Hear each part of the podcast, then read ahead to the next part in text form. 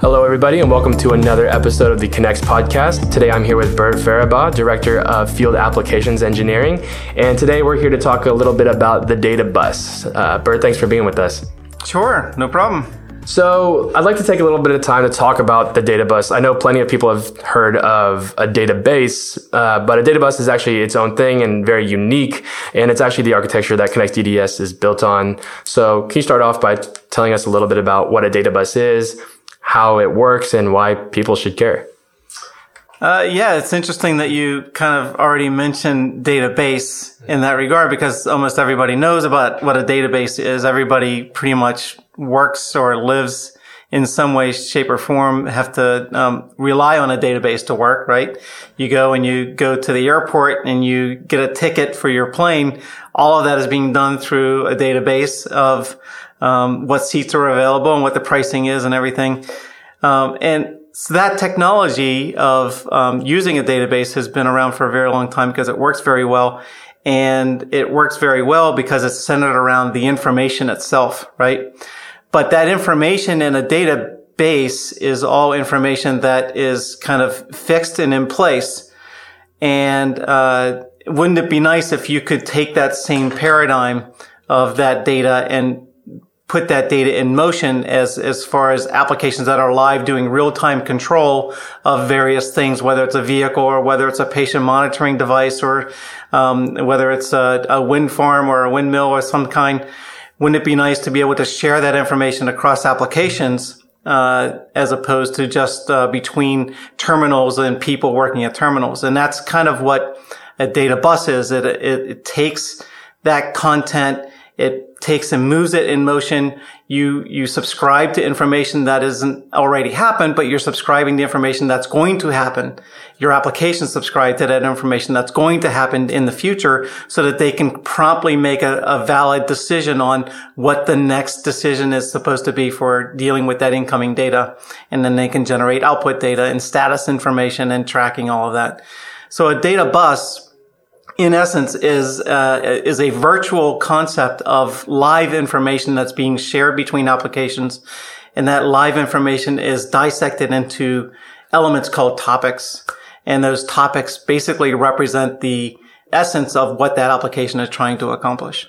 Right. So you could say one of the biggest differentiators of a data bus and a database is with a data bus, we're talking about data in motion. That seems like the key word there. It is. It's, it's what is going to happen as opposed to what has already happened. It's data in, that's what we call data in motion. It's what is going to happen. But in a database, you have tables of information and you have inside a table, you have columns that define the information that's inside that table.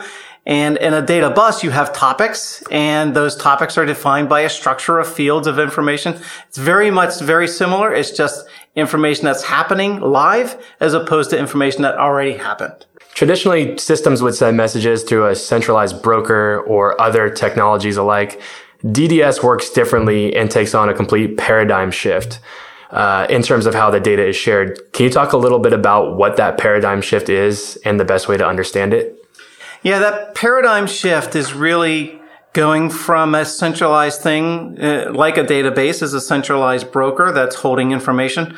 Uh, DDS's paradigm shift is that it's taking that into a peer-to-peer architecture, meaning the, the sources of data are actually directly connected to the uh, elements that want to receive that information to make a valid decision of what their next move should be, what their next control element should be, right? And if you put something in the middle, a broker or a database or something in the middle that collects all the information and then sends it out, now the busier that your, your broker gets, the harder it is for it to send its information out. When you need it the most, it actually becomes less effective. When it, when you're sending more data, it becomes less effective. And that's usually when you need it the most. And so by with D D S allowing you on a data bus to connect peer-to-peer, meaning sources are connected directly up with their reception points. You don't worry about that thing in the middle, that middleman that's really just collecting information and sending it on, right? And D D S takes care of all that complexity for you. So in essence, you, you get the simplicity of the programming by, by just publishing data to a topic and subscribing to that topic. But D D S takes care of all that connectivity and all that peer-to-peer infrastructure. So getting rid of that middleman, is that what we mean when we say we're eliminating that single point of failure? Absolutely. Okay. Getting rid of that middleman, it's a, it's not only a single point of failure, it's a single point of non-deterministic delivery of data.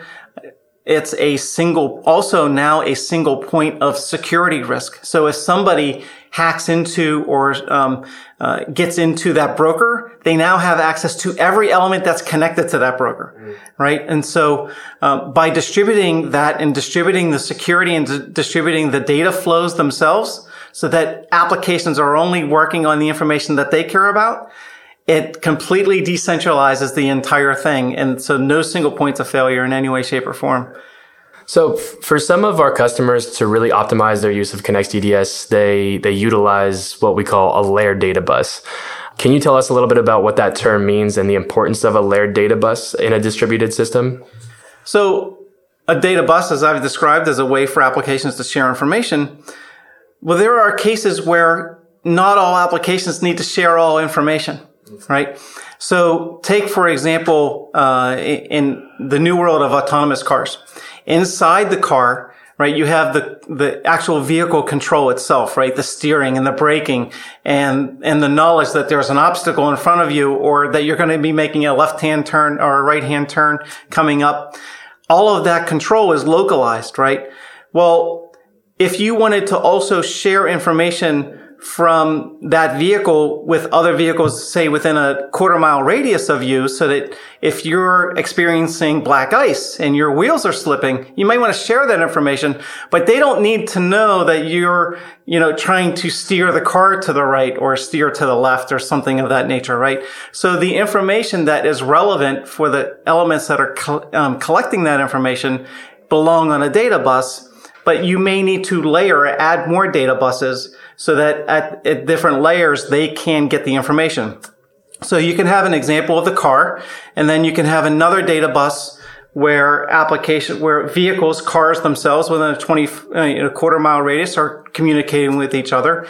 And then you could add another layer data bus on top of that where you're sending information from your cars, from the speed of which they're, they're traveling and their positions to a traffic management system, right? And so you can share, inf- uh, share data at that now new layered data, data bus that you have at the top.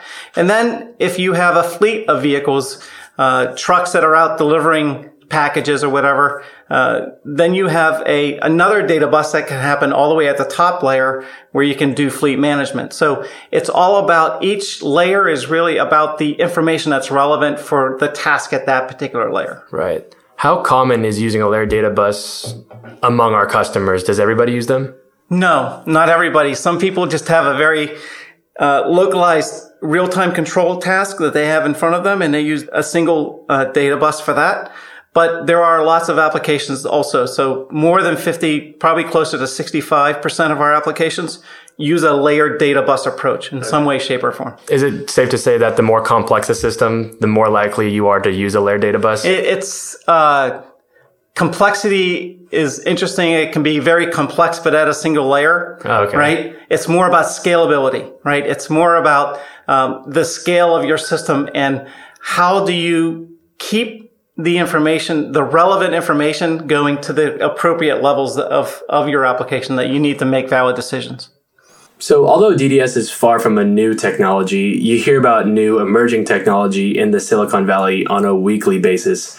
Where does D D S fall among new technologies and fads today? I know five G is a popular buzzword, but I've also heard of six G. So how does this affect the data bus? So the, the data bus is, is not a fad. It's a concept. And it's really just the migration of an existing concept that has been around for decades and decades, right?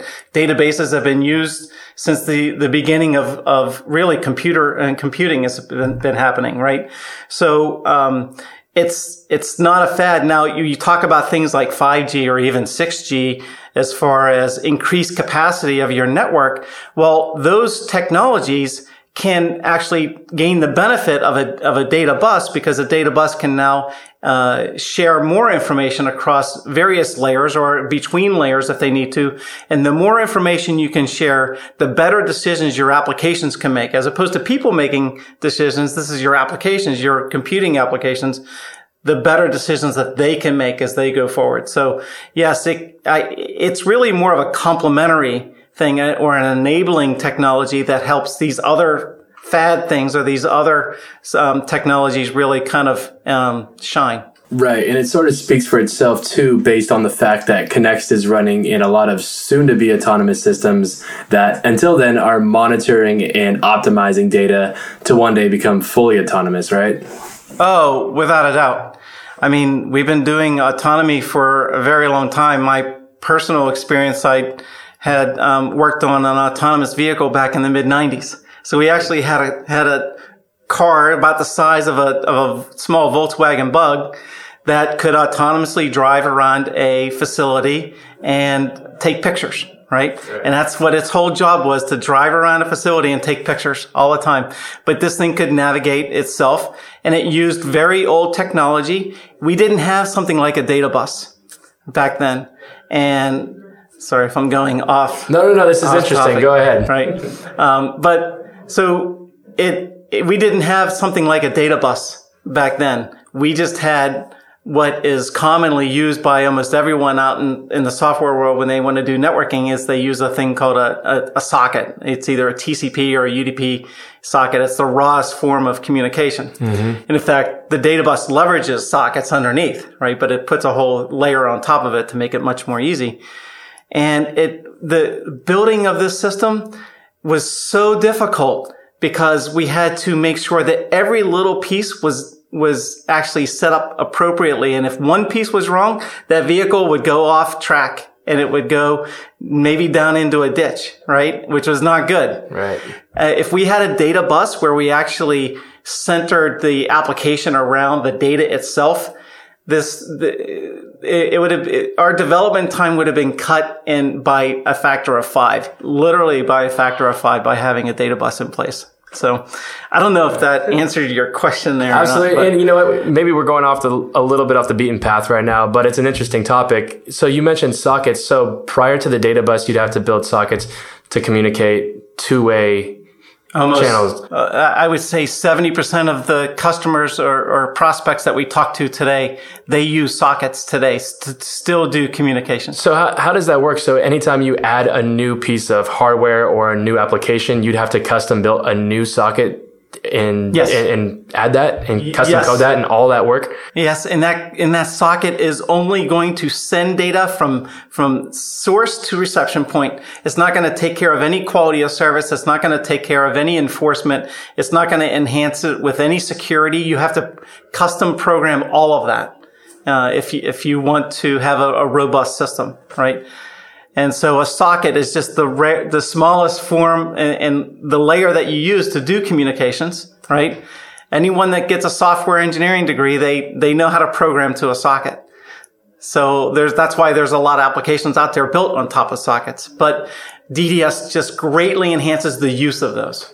Do you find that our prospects slash customers in this kind of odd space where they realize that this is sort of an antiquated way of doing things, but they also have this side of them that's like, this is a very mission critical system and it works great the way it's working right now. We really don't want to tamper with it. What's our solution for, for customers who say that? It, it's, uh, it's very interesting. Sometimes we go in and, and we'll, we'll talk to a customer and they'll present to us what they're doing. And it might be based on a socket type of application. And, you know, then we talk about how D D S could help them do this and then help them do this other part of quality of service and data durability and data reliability and lifespan and content filtering. And we just keep going and going and going. Mm-hmm. And they realize, wow, I'm having to spend all my time having to program each one of these things custom every time.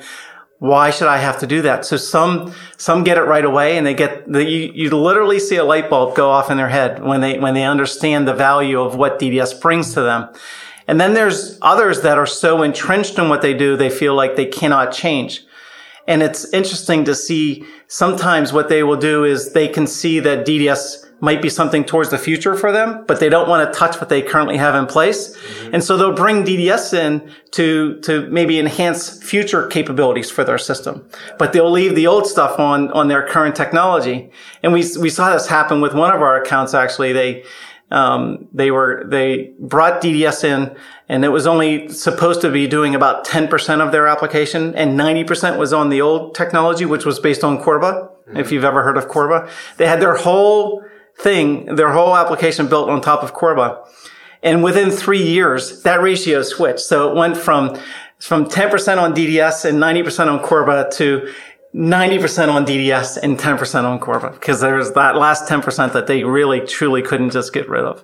That's, that's actually a really good segue talking about use cases like that, because as the conversation winds down, I'd like to ask you about one of your favorite use cases that really highlights the benefits of a data bus. Yeah, I would have to say one of my favorite use cases is really the patient monitoring use case, where uh you have um sensors that are hooked up to people, whether it's measuring um blood oxygen level or your blood pressure or your heart rate or um anything of a patient that's in a hospital.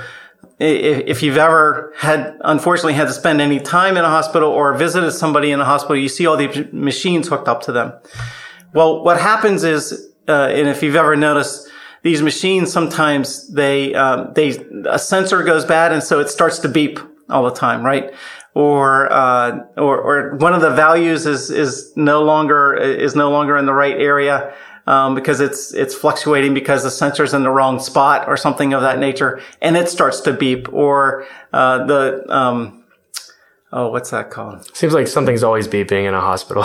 Yeah, I mean, there, there's definitely always something. I'm trying to think of what the, uh, um, what that one piece is called. It, it it's the blood drip, or not the, the blood drip. The I V, yeah. So the, you know, the flow of the I V. Sometimes the I V, ca- uh, the the hose gets cranked, mm-hmm. and so that thing starts to beep. But in essence, there's always something going off, right, inside the hospital, and so nurses and doctors.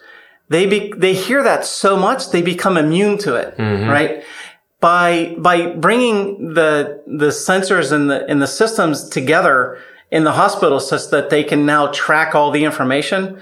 Um, they can actually be automated in how they track that information so that when an alarm actually goes off, it actually is a true alarm, so that they're actually coming in and, and actually working on that true alarm. And also the infrastructure, by using D D S and a patient monitoring, it now enables any nurse, any doctor, anywhere in the hospital to get live data from any one of their patients. So it gives them a freedom, a, a freedom of care, a freedom of being able to care for any given patient Uh, at any time in in their hospital or even outside their hospital. And that's what I th- I think is one of the truly great um, applications that we're working in today. Wow. And I'm very excited about autonomous drive too, but um, but I really love the patient monitoring example. Excellent. Well, I think that's a great place to end. Uh, Bert, I want to thank you again for coming onto the podcast and shedding some light on what a data bus is and all of these use cases. It's uh, it's really been uh, really nice. Thank you.